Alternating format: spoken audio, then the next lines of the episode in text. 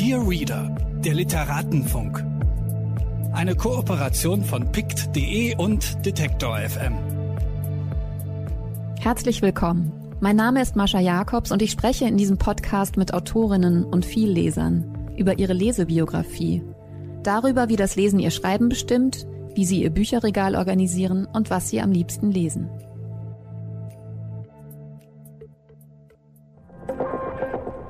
Bitte widmen Sie Ihre Aufmerksamkeit unserem Werbepartner. Dieser Podcast wird ermöglicht durch mojoreads.de. Mojo ist der neue Bioladen für Bücher im Netz. Hier findet ihr alle Bücher, ob Print oder E-Book.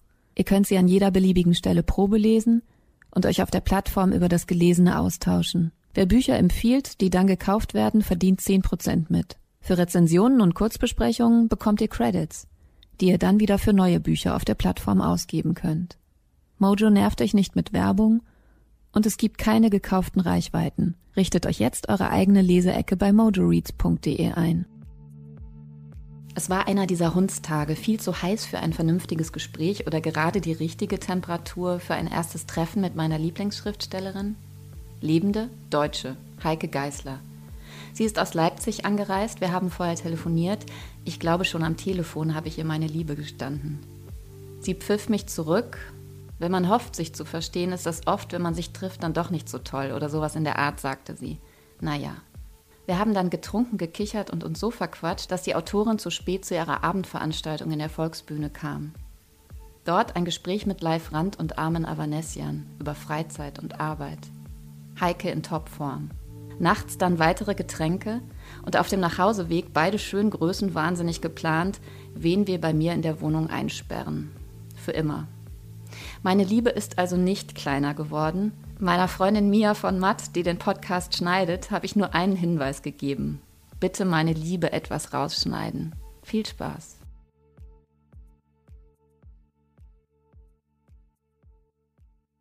Herzlich willkommen. Hallo. Äh, das ist immer der bescheuertste Moment am Anfang. Ja, irgendwie muss man ja anfangen. Ja, schrecklich. Und es gibt, man könnte auch guten Tag sagen. Hallo ist einfach sehr kurz, aber natürlich äh, angemessen, unoffiziell, aber äh, eben einfach sehr kurz. Ich weiß nie, wie man, genau, beim nächsten Mal sage ich einfach so Hi. Hi Heike oder so. Ja, darf ich den nochmal kommen? Hast du das ja, also gut. Die andere Heike. Genau, die andere Heike kommt in einem halben Jahr. Und die Heike, die hier sitzt, ist 1977 in Karl-Marx-Stadt geboren. Nein, in Riesa. Oh nein, warum steht das bei Wikipedia? Äh, Steht das da. weiß ich nicht, ich habe es nicht geschrieben, aber ich bin ja in Karl-Marx-Stadt aufgewachsen, insofern, das ist schon in Ordnung. Lustigerweise weiß ich seit äh, diesem Lied von Kraft Club, ah. vergesse ich immer, was denn die, der eigentliche Name, also der neue Name von Karl-Marx-Stadt ist, vergesse mhm. ich immer. Also jetzt weiß ich es gerade wieder, ihr wahrscheinlich auch da draußen, aber Karl-Marx-Stadt ist natürlich auch viel schöner, oder? Äh, das ist zumindest, ich meine, ähm, wenn man da wohnt, der, Chemnitz, ähm, beziehungsweise als es noch Karl-Marx-Stadt hieß, also ich bin ja da, glaube ich, seit ich äh, mit Beginn der zweiten Klasse, also sowas wie Sie als Siebenjährige, ähm, äh, bin ich nach Karl-Marx-Stadt gezogen und dann hieß es immer nach Ruß-Chemnitz. Das wird natürlich sächsisch gesagt, das kann ich nicht mehr. Aber Chemnitz hatte einen schlechten Ruf wegen äh, der Industrie, die den Schnee schwarz gefärbt. Stank es da auch immer so? Ja, das äh, habe ich nicht mitbekommen, aber man hat es gemerkt, dass einfach wahnsinnig viel schwarzen Dreck in der Nase hatte und ja. die Nase immer zu verstopft war. war in Dortmund was, auch so. Ja. Und die Häuser waren auch schwarz. Das weiß ich alles nicht mehr so genau, aber ich erinnere mich einfach ähm, an diese permanent verstopfte Nase und das Vorurteil, dass die Stadt so wahnsinnig schmutzig sei. Und der Fluss heißt und hieß Chemnitz immer, aber die Stadt eben Karl-Marx-Stadt. Und es gibt schon auch eine ähm, Zuneigung irgendwie zu dieser Stadt mittlerweile wieder, aber auch zu dem Karl-Marx-Monument. Das mag ich einfach sehr.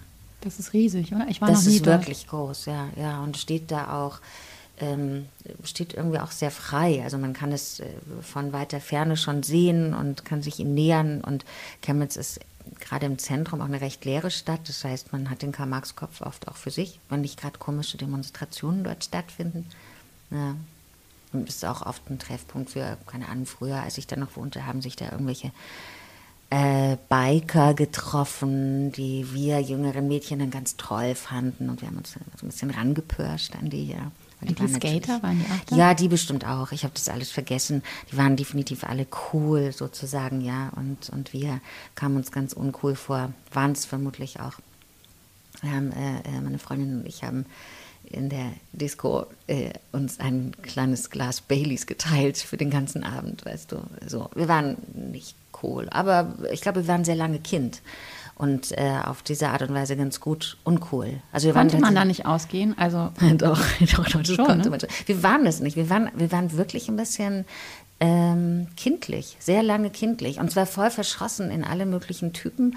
Aber ähm, das hat, glaube ich, bei uns allen, also bei diesem kleineren Freundeskreis, den ich da hatte, sehr lang gedauert, bis wir äh, uns in Richtung Frau entwickelt haben. Das ist ja toll. Da habt ihr Ja. lange Zeit bekommen. Also ich Ja. erinnere mich, dass ich mit zwölf auf einmal die schöne große Frau war. Schrecklicherweise. Dabei wollte ich doch gerade, wollte ich doch immer noch auf Bäume klettern und so. Und auf einmal war man, wurde man dazu gemacht.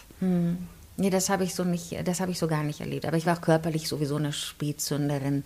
Das, ähm, Ich auch.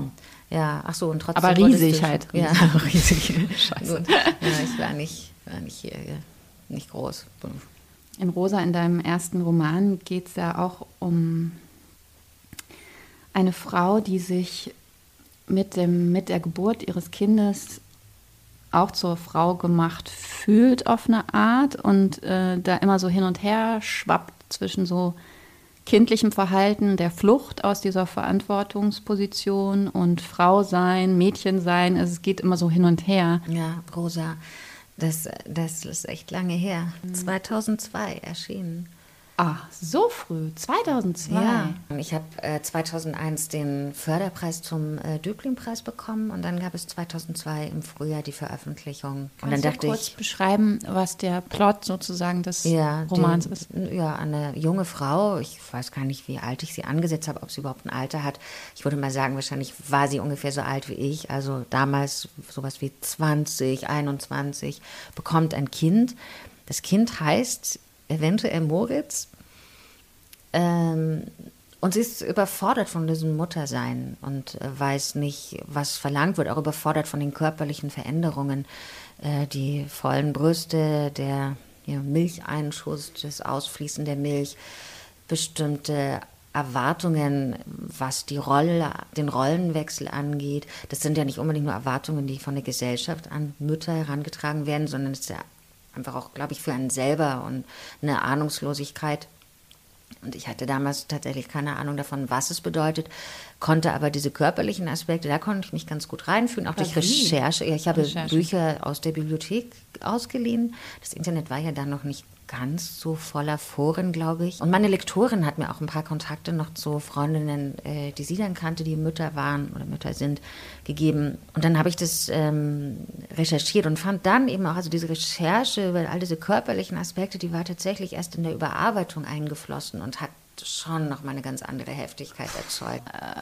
Man muss dazu sagen, diese Frau verschwindet, glaube ich, schon am zweiten Tag nach der Geburt. Also Ja. Mhm. das heißt, mit vollem Milcheinschuss äh, verschwindet sie. Sie darf sich eigentlich gar nicht bewegen. Stimmt, theoretisch liegt sie noch im Sie Wochenbett. liegt eigentlich noch im Wochenbett, sie darf sich nicht bewegen, der Milcheinschuss ist voll da.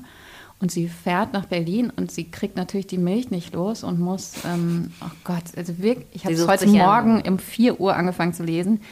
Sie sucht sich dann immer Orte, wo sie diese Milch aus. Und sie sucht sich auch einen Job, eine Wohnung. Also das finde ich auch das Wunder, was geht, ja, was kann man alles innerhalb kürzester Zeit organisieren. Das ist ja auch das Phänomen von ähm, so negativ bestimmte Süchte sind. Ähm, aber der Beschaffungstrieb, Rauchen ist nicht das beste Beispiel, aber auch Raucher gehen zu Unzeiten und bei blödem Wetter los. Genau, ich rauche die Stummel aus dem Aschenbecher. ja, ja, man tut komische Dinge und man entwickelt aber auch Kräfte, Elan, etwas zu erreichen. Und das, äh, und das ist irgendwie auch die Kraft dieser Figur. Ja, sie hat eine gute, positive Kraft, aber der Haupttrieb ist eben zu verschwinden, weg von dieser Irritation, von dieser, aus dieser Überforderung. Und dann geht sie nach New York oder äh, fliegt eben nach New York äh, und sucht sich da, glaube ich, einen Job in einer Sprachschule, das weiß ich tatsächlich gar nicht mehr so ganz genau, ja, ähm, und begegnet dann einer Art Engelsfigur, der wahrscheinlich Eliza ähm, dann bei irgendeiner Reise, die sie unternimmt und am Ende, glaube ich, ruft sie zu Hause an und legt dann auf. Aber sie hat halt eine enorme Kraft und mhm. zieht sich da eigentlich selbst raus und das ist natürlich ein großes Tabu, was da ähm, angerührt wird, weil Frauen das ja normalerweise nicht machen oder zumindest nicht offen machen. Die grinsen dann eher und heulen in ihre Kissen und äh, trauen es sich nicht zu sagen. Ich glaube, mittlerweile nach Regretting Motherhood und so ist das mhm. alles ein bisschen mehr an der Oberfläche, aber vor zehn Jahren war das noch also meine größte Angst war, dass mir das passiert. Es ist dann Gott sei Dank nicht so gekommen. Aber deswegen hat mich dieses Buch auch wahnsinnig berührt und vor allem diese körperlichen Sachen. Also wer weiß, was ein Milcheinschuss bedeutet und wer auch weiß, was eine Brustentzündung bedeutet mhm. und der sich dann vorstellt, wie diese Frau, wie Rosa in der Toilette der Deutschen Bahn ähm, ihre Brüste ausbringt. Ach du meine Güte, ja. Das tut das mir weh, wenn ich lese. Ja, das ist also so ja, und ich. Krass, wirklich krass. Hast ja. du sehr gut ähm, beschrieben. nee, und ohne das zu kennen, ist es ja wirklich irre. Ich muss ja sagen, wenn ich lese, frage ich mich, es gibt äh, ganz viele Texte, da ähm, ist mir vollkommen klar, dass es ein Erlebnis oder ich denke mir, das hat der Autor, die Autorin tatsächlich erlebt und ich habe schon noch eine Lust daran, an diesem vielleicht kleinen Skandal, was hat es wirklich gegeben und so weiter. Das ähm, unterhält mich auf eine Art und Weise.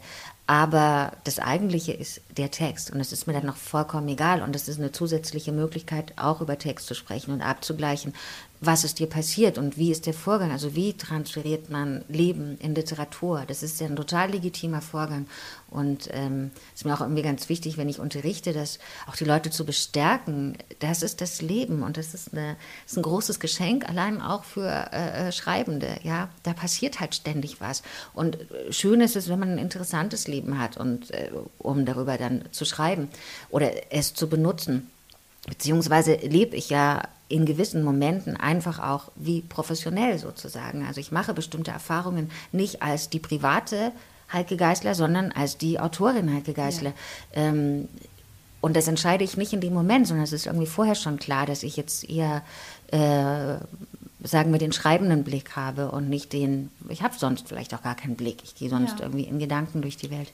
Ähm, ja. Können wir da gleich auf deinen letzten Roman kommen? Saisonarbeit heißt er ist bei Spector ähm, Books 2014 erschienen und gerade letztes Jahr ähm, in den USA bei Semiotexte.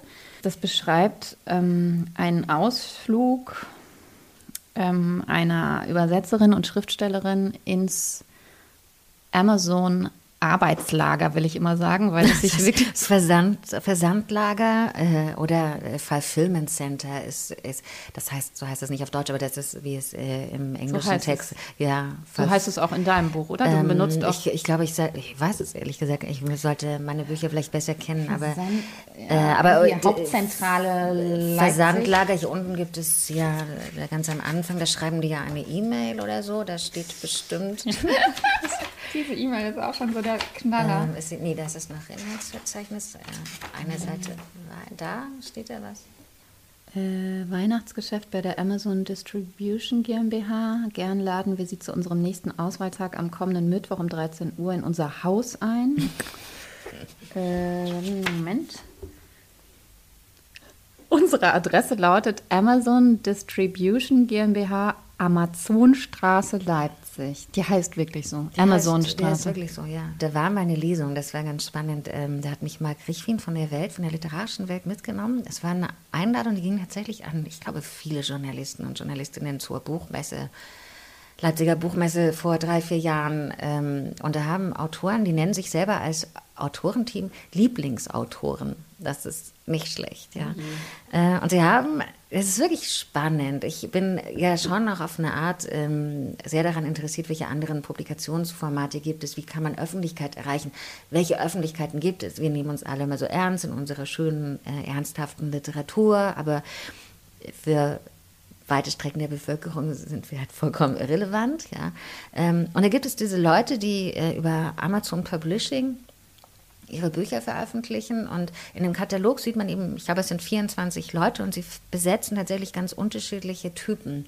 Die eine ist eben eher, die hat auch das Foto, ganzseitiges Foto, wie in so einer klassischen Verlagsvorschau eigentlich. Und dann ist sie eher adlig, aristokratisch irgendwie und auch britisch. Das ist, man annimmt, sie wohnt da auf irgendeinem Schloss. Ähm, also vielleicht in, in Wales oder Schottland. Cornwall. Ja, sowas. Bisschen ähm, der andere, der eher wie ein Sachbuchautor aussieht, aussieht und auch eher Sachbücher schreibt. Science Fiction gibt es. Es gibt die klassische harmlose Liebesgeschichte, die in der Gegenwart spielt. Es gibt ähm, irgendwie alles, ja, äh, was man sich, was sozusagen der Buchmarkt klassischerweise anbietet. Und ähm, die hatten da diese Lesung, alle mussten sicher, Sicherheitswesten tragen, Warnwesten, also auch das Publikum, man saß auf Kartons. Und, äh, und sie hatten dann aber sogar so eine Fotowall, das war nicht, nicht ganz schlecht. Und dann kam das Publikum, lauter Fans, richtige Fans. Und die kommen dann, die, alle Lieblingsautoren stehen da und äh, die Fans fotografieren sie. Nur fotografieren. Und, ähm, und danach gab es noch ein Buffet, äh, alles in dieser Lagerhalle. Ähm, es war schon spannend, mit denen zu reden. Erstens, viele von denen verdienen wahnsinnig gut. Manche, manche haben es auch geschafft, würde ich jetzt mal sagen, ähm, von dieser Veröffentlichungsform zum Beispiel zu Rowold zu wechseln. Das gab es auch. Ah, ja. Aber am spannendsten ist mir in Erinnerung geblieben, äh, als am spannendsten, dass äh, tatsächlich die Kommunikation mit, mit der Leserschaft, mit den Fans ganz und gar wichtig ist. Und die wünschen sich ja dann eben, dass eine Figur wieder eingeführt wird. Und es hat ganz konkrete Auswirkungen. Wenn das nicht umgesetzt wird, dann werden die Bücher nicht mehr gekauft. Aber wir müssen nochmal zurück auf das Buch kommen und auf die Form, weil die sehr interessant ist. Also auch im Vergleich zu Rosa was ja noch ein relativ konventionell äh, erzählter Roman ist, ist das, vielleicht kannst du es besser erklären, man wird halt als Leser die ganze Zeit direkt angesprochen, als sei ich die Person, die bei Amazon im Lager den Weihnachtsvertretungsjob äh, machen würde. Genau, ja, ich habe das, ähm, die, der Hintergrund ist erstmal, dass ich versucht habe, den Text auch in der ersten Form, in der, äh, der Ich-Form zu schreiben und das ging für mich gar nicht, ähm, ständig ich zu lesen und ich zu schreiben. Das hat es, das kann ich immer noch nicht besonders gut. Ja? Ähm, mittlerweile gibt es da bestimmte Tricks und äh, äh bestimmte Fiktionalisierungen oder sagen wir äh, einfach Elemente, die mir das möglich machen. Aber ähm, da habe ich einfach eine ja, zweite Perspektive eingeführt und das ist die äh, direkte Ansprache. Das heißt, also in dem Buch heißt es, äh, Sie gehen, Sie verlassen das Haus. Oder, äh, der, der Anfang wäre natürlich zu sagen, Sie sind jetzt ich. Sie gehen als ich, als Frau, die äh, zwei Kinder hat, ähm, als Übersetzerin und Autorin arbeitet und Geld braucht zu Amazon. So, und, und das ist eigentlich dann schon alles. Und es ist aber toll, so zu schreiben. Also es, eigentlich würde ich das gern noch weiter so machen, wenn man dadurch alles, alles wird irgendwie ordentlich und handhabbar. Ähm, und selbst die Eskapaden, ähm, Eskapaden finden an anderer Stelle und kontrollierter statt. Das ist ein Setting, das ist wie eine Versuchsanordnung. Eine Setzung, und, ja. und, darum ging es mir aber auch, etwas äh, steuerbar, handhabbar zu halten, weil ich erzählen wollte, warum dieser Job und warum ganz viele Jobs so übel sind. Weil tatsächlich stirbt man ja nicht daran, so einen Job zu machen, ja. Und es ist irgendwie auf eine Art nicht so schlimm. Meine Eltern haben das ihr ganzes Leben lang gemacht und so viele Leute sind dankbar für so einen Job. Ähm, und dennoch, ähm, und damals war ich noch nicht so weit und habe nicht gewusst, was sind bestimmte strukturelle Probleme ähm, oder Voraussetzungen, die uns das Leben erschweren oder die es uns eigentlich auch unmöglich machen, ein schönes Leben zu führen oder weitergedacht sogar zu wollen ähm, das verschwindet ja, ja in so einem Arbeitsleben oder wird vertagt auf den Ruhestand. Ähm, ja, und das hat es mir einfach, diese, diese Perspektive ist dafür total toll gewesen, ähm, Gewalt auch darüber zu haben, das steuern zu können und, ähm, und es passiert nicht das, was sonst mit den Figuren passiert, die man erfindet, die ja wie Gesine Crespa von mir aus, ja, man, man macht eine bestimmte Basisarbeit, aber irgendwann werden die selbstständig und machen, was sie wollen. Das ist Stimmt, auch äh, ja. kompliziert, ja? ja, man geht an den Schreibtisch und hat einen Plan und dann ist alles wieder anders. Läuft die wieder weg. Ja, ja, richtig. So, und, und das passiert da gar nicht. Du hast eigentlich, ich sage jetzt du, ähm, die, die, diese Person hat natürlich eigentlich einen sehr interessanten Job, mit dem man nun mal leider sehr wenig Geld verdient. Und das ist wie so ein Ausflug. Und du hast eben auch diesen Blick einer Schriftstellerin, also das, was du gerade ganz am Anfang gesagt hast. Du machst diese Erfahrung schon als Schriftstellerin. Hm. Also bist du auch so da rangegangen an den Job, das aufschreiben zu wollen oder wie, wie ist das passiert? Das Festhalten wollen begann recht schnell, aber die Entscheidung, ich möchte daraus ein Buch machen, die habe ich richtig erst nach der, Ver äh, nicht nach der Veröffentlichung, sondern nach, nachdem ich dort aufgehört hatte, getroffen. Eigentlich auch, weil ich dachte, so machen das doch Schriftsteller, die machen doch, die gehen doch professionell mit Erfahrungen um, machen eine Erfahrung und ähm, verwandeln sie in Geld mittels eines Buches. Und das ist mir dann eben gar nicht so schnell geglückt. Das hat wirklich lange gedauert und, und ähm, auch aus privaten Gründen. Mein größerer Sohn war sehr schwer krank und dann ist ein Jahr vorbei und du hast äh, versucht, im Krankenhaus irgendwie zu schreiben oder sowas, ja. Und äh, ja. Das ist einfach eines der besten deutschen Bücher, was ich seit 20 Jahren gelesen habe. Erstens, weil es formal total interessant ist. Zweitens, weil die Sprache, die in diesen Zusammenhängen und in diesen Arbeitswelten gesprochen wird, immer mehr, natürlich nicht nur bei Amazon, sondern mm, genauso in irgendwelchen Start-ups, weil die einfach so schrecklich ist und auch so wichtig, die festzuhalten. Und auch was das mit den Menschen macht und überhaupt der Blick in andere Arbeitswelten für mich total interessant ist und wichtig und auch ähm, was das sozusagen für Implikationen und für politische Aufträge für uns äh, bereithält, dieses Buch. Und du beschreibst es auch so schön, wie diese Figur dann irgendwann ja auch so einen Ehrgeiz entwickelt, so wie wir in allem Ehrgeiz entwickeln. Diese Figur versucht auch das System ein bisschen zu unterlaufen und sich da frei, also sich da rauszuziehen, sich davon abzusetzen, aber gleichzeitig versucht sie natürlich auch gut zu sein ja, schneller ja. zu werden. Mhm. Und was das eben alles macht, das ist da alles beschrieben und das sagt ganz viel über unsere Gegenwart aus.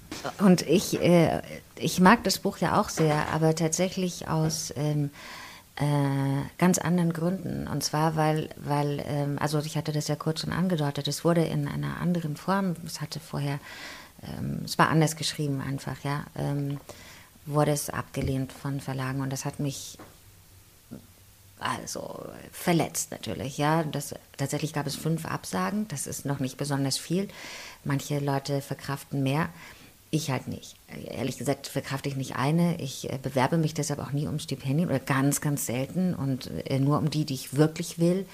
Ähm, und ja, ähm, gut, dann gab es diese Absagen und dann habe ich mich von dem Text zurückgezogen und irgendwann gedacht, jetzt ist schon wieder Weihnachten, jetzt jährt sich sozusagen meine Arbeit und mein Text ist nicht draußen und ich will aber, dass er irgendwie in die Welt kommt und, ähm, und habe dann ausgeschlossen, den jetzt wieder Verlagen zu schicken oder so eine zweite Runde zu machen. Das fand ich alles unplausibel und habe ihn dann umgeschrieben. Also da ist auch diese Form entstanden, weil ich habe überlegt, wie kann ich meinen Text veröffentlichen und zugleich die Kontrolle über ihn behalten. Also ein PDF ins Netz zu stellen, kam mir total abwegig vor. Ja, da kann man, nimmt man, weiß ich nicht, ist so mhm. ungeschützt mhm. und mhm. auch hässlich vielleicht. Habe dann gedacht, ja, ich äh, spreche das ein und mache das zum Hören. Und deswegen habe ich Audios, äh, äh, also MP3s auf meine Website gestellt. Und der Plan war jede Woche ein Kapitel. Und dann hatte ich, glaube ich, zwei, drei Kapitel veröffentlicht. Und dann sprach mich Matthias Zeiske an. Damals war er auch schon wollte, Herausgeber, aber vor allem eben ja einer der Edit-Herausgeber und fragte, ob nicht in der Edit ein Text, ähm, ein Auszug veröffentlicht werden kann. Ich habe sofort Ja gesagt. Ähm, ich habe der Edit nie irgendwas geschrieben, weil ich immer Angst vor denen hatte.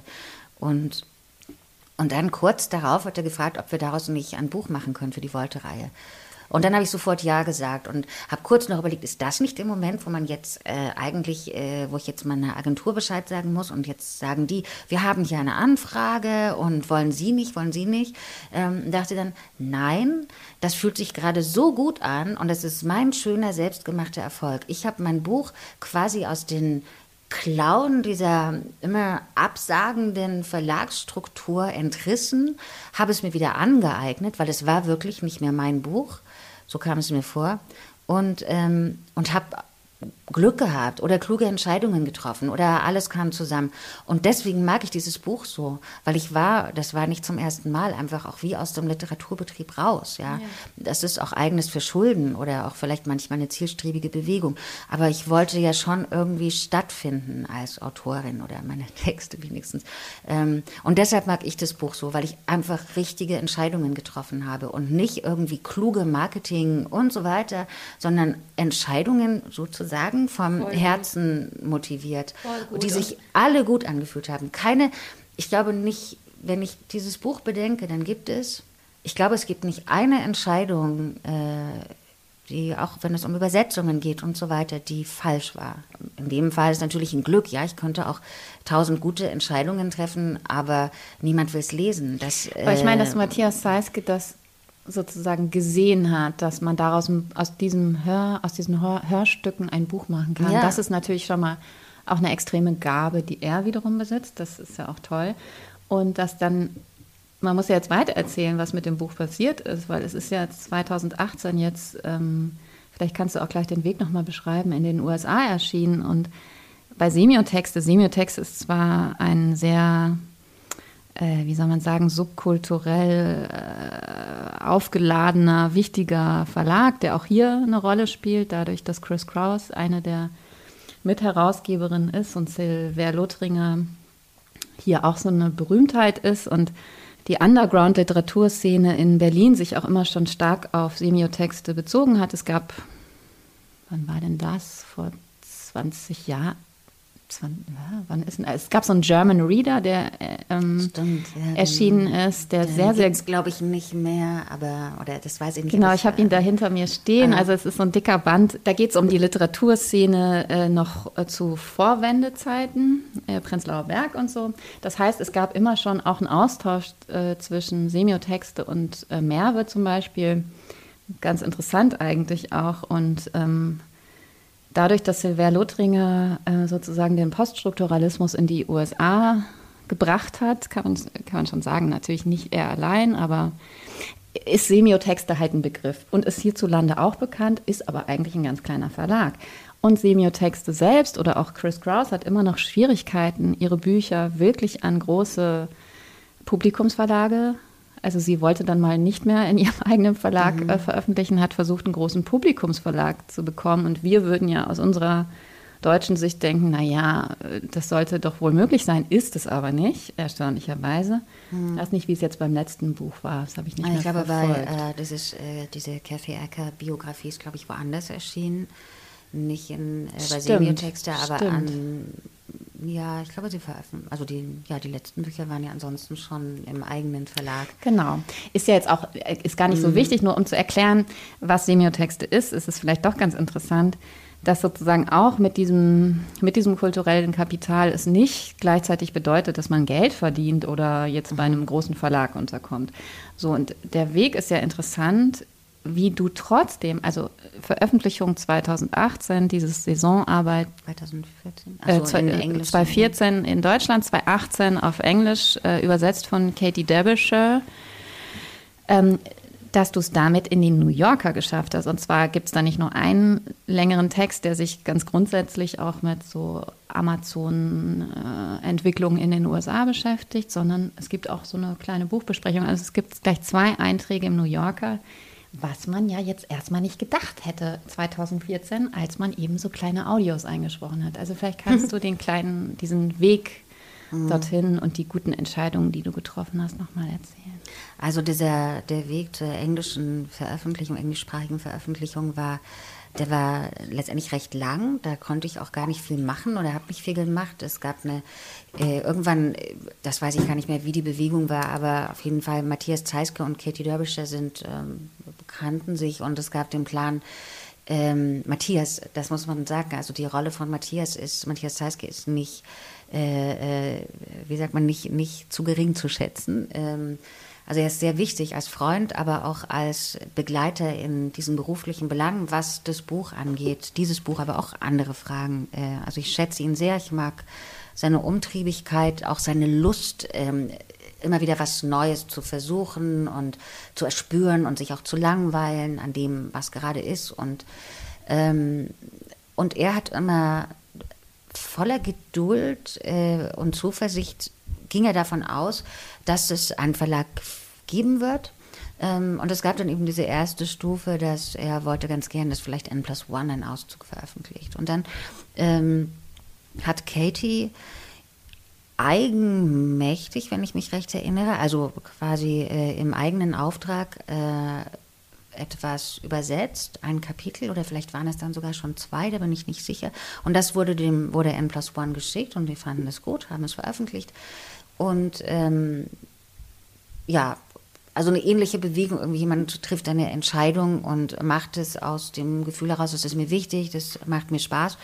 Und ähm, so gab es diese Veröffentlichung und dann geschah erstmal weiter nichts. Also wo, wo wir schon gedacht hatten, wäre es nicht schön und ich war manchmal ungeduldig und es gab einen anderen Verlag, der interessiert war und ich hätte am liebsten gesagt, los, das machen wir jetzt. Ähm, ist doch toll, in äh, Amerika zu erscheinen.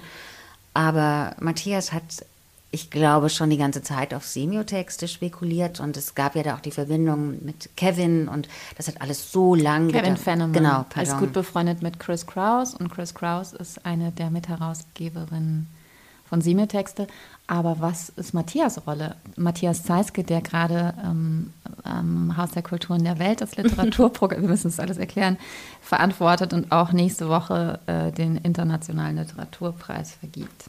Ja, Matthias Zeiske, äh, als ich ihn kennenlernte, war er eben Edith-Herausgeber und Volte-Herausgeber. So heißt die Reihe bei Spector Books, in der auch mein Buch erschienen ist, in der auch Wolfram Lotz oder Claudia Rankin äh, mittlerweile erschienen sind. Wolfram war, war Band 1, meines, glaube ich, Band 2. Ähm, und er ist ein, äh, ich würde sagen, auch so eine Art Agent oder Vermittler und äh, in mancher Situation, das, was er am HKW macht, ähm, hat auch, glaube ich, literaturvermittelnden Charakter, aber ist nochmal irgendwie nochmal noch mal anders und ja nicht an einen spezifischen Verlag gebunden.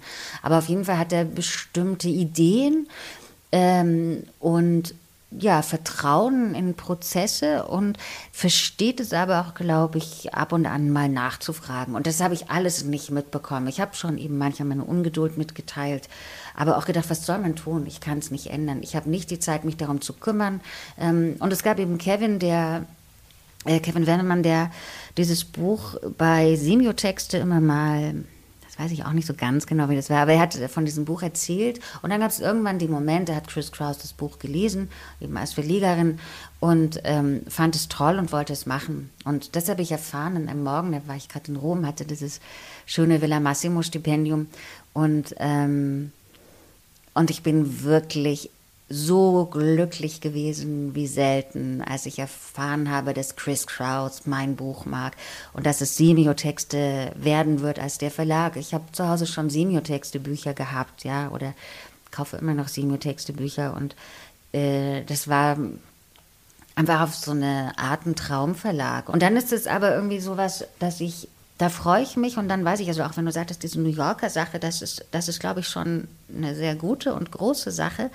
Ähm, aber äh, ich kann das dann gar nicht mehr so ganz wertschätzen, weil plötzlich, es ist vielleicht auch so, dass mein Fokus gar nicht mehr so sehr auf diesem Buch liegt, selbst wenn es jetzt noch, es wird noch andere Übersetzungen geben. Und das freut mich alles, aber es ist letztendlich für mich auch ein Buch, das 2014 erschienen ist. Und ich freue mich über alle, die es jetzt noch kaufen, was geschieht und was, was toll ist, ja, auch ein, ähm, ein Verlag, der ist immer noch da, hat es ist noch nicht eingestampft. Auch das kann ja alles passieren, aber es spielt eine Rolle. Es ist wichtig für manche Leute und für mich nach wie vor eine Freude. Kein, wie gesagt, kein ungutes Gefühl. Und zugleich aber ist es auch abenteuerlich. Also das ist schön, das macht dieses Buch auch. Es führt mich nach wie vor an Orte, äh, die ich nie aufsuchen würde. Ähm, und nicht aus Desinteresse, sondern einfach aus äh, Unwissenheit, dass es diese Orte gibt oder dass sie überhaupt zugänglich sind für mich. Ich möchte noch eine Frage zu Saisonarbeit stellen. Ich weiß gar nicht mehr wie, vielleicht erinnerst du dich. Machst du das sehr geschickt und das ist ja auch was, was äh, Chris Kraus Bücher so auszeichnet, meiner Meinung nach, dass man dort, ähm, dass es da Theorie gibt und auch Zitate, die aber trotzdem so süffig Teil des Plots werden und das ist dir auch gelungen und das ist nämlich was sehr kompliziertes und das ist für mich immer eine Frage, wie schreibt, schreibt man gute Essays, wie verhindert man das, dass man sich so Zitate oder auch so große Theoretiker irgendwie so vor dem Bauch bindet und sich hinter denen versteckt? Das machst du nämlich eben gerade nicht. Ja, also wie kriegt man das hin, dass sozusagen äh, Chris Kraus sagt das in dieser Biografie über Kathy Ecker, spricht sie von Kannibalisierung. Und das ist, glaube ich, ein ganz guter Begriff dafür, wie kann man sozusagen manche Dinge runterschlucken und durch den eigenen Körper nochmal neu oder anders zurückspielen oder ausscheiden? Hm. Ähm, so ganz genau weiß ich es nicht, weil das ist schon ein Verfahren, das ich mag oder äh, das passiert mir immer wieder beim Schreiben, dass ich mich auf ein Buch beziehe und äh, diese und jene Stelle abschreibe und einfüge. Und in letzter Zeit ist es immer häufiger so, dass ich die dann wieder rausschmeiße, die Zitate.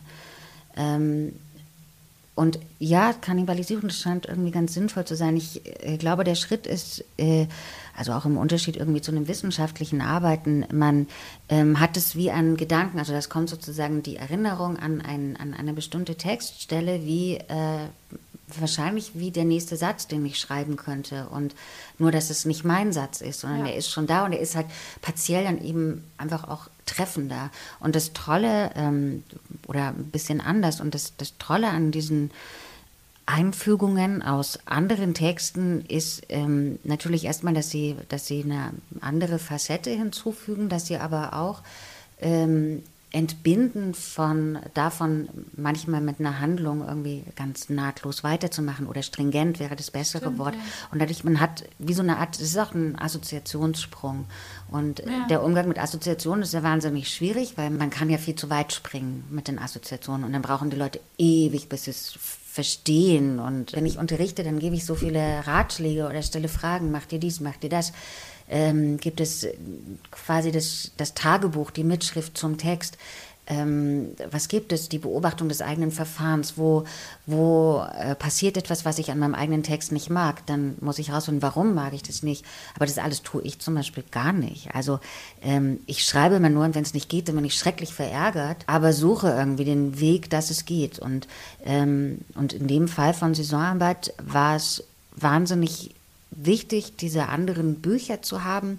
Und manchmal sind sie wie Versicherungen, Absicherungen, manchmal sind sie aber auch ähm, einfach eine Art kollegiale Begleitung. Also das sind wie Freundschaftsdienste, die die natürlich nicht explizit anbieten. Und, äh, aber ja, so, jedes, so Buch. jedes Buch tut es irgendwie auch. Ähm, und die aber auch äh, ja eben so ein nicht etwas vielleicht erklären oder so. Also sie haben ja eben nicht die Aufgabe, eine These irgendwie zu beweisen, sondern es geht immer darum, etwas zu sagen, was, äh, was ich sozusagen schon mal irgendwo gelesen habe und mit besseren Worten, anschaulicher und so weiter. Und manchmal kommt darüber auch noch etwas in den Text, was vorher ähm, nicht denkbar war. Und das ist die schöne Überraschung. Oder dass man durch das ähm, Exzerpieren bestimmte Zitate dann noch viel klarer sieht und vielleicht auch sieht, manchmal mag ich Zitate und stelle fest, ich habe es ja nie richtig verstanden, das passt hier gar nicht rein oder so. Also durch den neuen Kontakt. Und das ist was total Schönes, dass ähm, neue Lebendigkeiten irgendwie auch entstehen. Wir haben jetzt so viel schon auch nebenbei über Literatur gesprochen mhm. und was du magst und nicht magst, das gehört man, glaube ich, schon ganz gut raus. Aber vielleicht können wir doch jetzt kurz zu deinen drei Lieblingsbüchern äh, kommen, die du mit gebracht hast, auf die ich sehr gespannt bin, die ich auch nicht Ja, ich packe sie ganz kurz auf. Ja, hol sie mal. Ähm, ich fand es sehr schwer. Das ist, ähm, ich habe danach festgestellt, dass ich erst jetzt wieder zur Leserin geworden bin. Also jetzt habe ich wieder das Vergnügen an Literatur, an eben auch wirklich Literatur, über Belletristik. Ich lese plötzlich wieder Romane, das habe ich lange Jahre überhaupt nicht gemacht. Gerade lese ich von Irmtraut Morgner Hochzeit in Konstantinopel und finde das wahnsinnig gut. Ich bin total erfreut, dass ich Irmtraut Morgner, dass die jetzt stattfindet. Ich habe schon ganz viele Bücher von ihr und dachte, ich werde sie eines Tages sicherlich lesen und dann war ich nicht mehr so sicher und jetzt lese ich sie und jetzt passt es und ich finde, auch ihre Art mit einer überbordenden Fantasie und sicherlich auch Energie umzugehen so fantastisch, weil sie daraus Handlung macht und konkrete Bilder, die letztendlich auch, wenn Unmöglichkeiten beschrieben werden, wie die Reise mit dem Bett durch äh, ähm, aus dem, wo ist das, aus dem Krankenhaus, glaube ich, und ähm, über die Straßen hinweg, wahnsinnig reizvoll und eh auch so ein Traumbild von mir tatsächlich. Aber ich mag, wie sie, wie sie mit einem Überschuss umgeht und den äh, letztendlich auf eine Art gebündelt und oder ge, ge, gehandelt bekommt, ähm, die gar nicht, gar nicht sonderlich originell ist sozusagen. Aber sie überführt Unordnung in Wildheit in Ordnung und zähmt aber nicht. Ja, die klopft ja nichts tot. Also alles bleibt lebendig und hochaktiv und inspirierend und das finde ich wirklich richtig bereichernd. Ich habe dann tatsächlich äh, Kinderbücher mitgebracht, ja. beziehungsweise das ist ein Jugendbuch. Also eines, das nenne ich jetzt nur das ist auch ganz staubig. Das habe ich ganz, ganz oft gelesen. Das, äh, das heißt Susanne in Merzdorf von Lilo Hadel. Eberhard Binder, toller Illustrator. Geht los. Susanne ist ein Mädchen von elf Jahren und ähm, sie zieht halt aufs Land wenn ich mich nicht täusche. Ich habe natürlich auch schon ganz viel vergessen. Ja, die ziehen in so ein Traumhaus. Also von sowas habe ich auch immer geträumt. Bisschen Backstein, bisschen verwunschen ja, und berufstätige Mutter. Also es gab schon viele Parallelen zu meinem Leben. Ähm, also eben ist halt auch DDR-Kinderliteratur und doch dann dieses, dieses Paradies auf dem Land. Und an viel mehr erinnere ich mich gar nicht. Aber dieses Buch ist zu Hause. Ganz, ganz, ganz doll, ja. Dann ein anderes, das ist ein Jugendbuch, ähm, Clara Jarung-Cover. Das ist tatsächlich, steht wahrscheinlich noch der Name meiner Mutter drin. Nee, nicht mehr. Aber das ist äh, von ihr. Das gehörte meiner Mutter, die kommt aus einer ganz äh, kinderreichen Familie. Die waren acht Geschwister. Und äh, es war immer so eine Schwierigkeit, Besitz zu haben für sie. Also das gehörte ihr dann und das hat sie irgendwie gerettet. Und für mich waren das auch Schätze, so, oh, das ist schon so alt, das hat sie schon gehabt.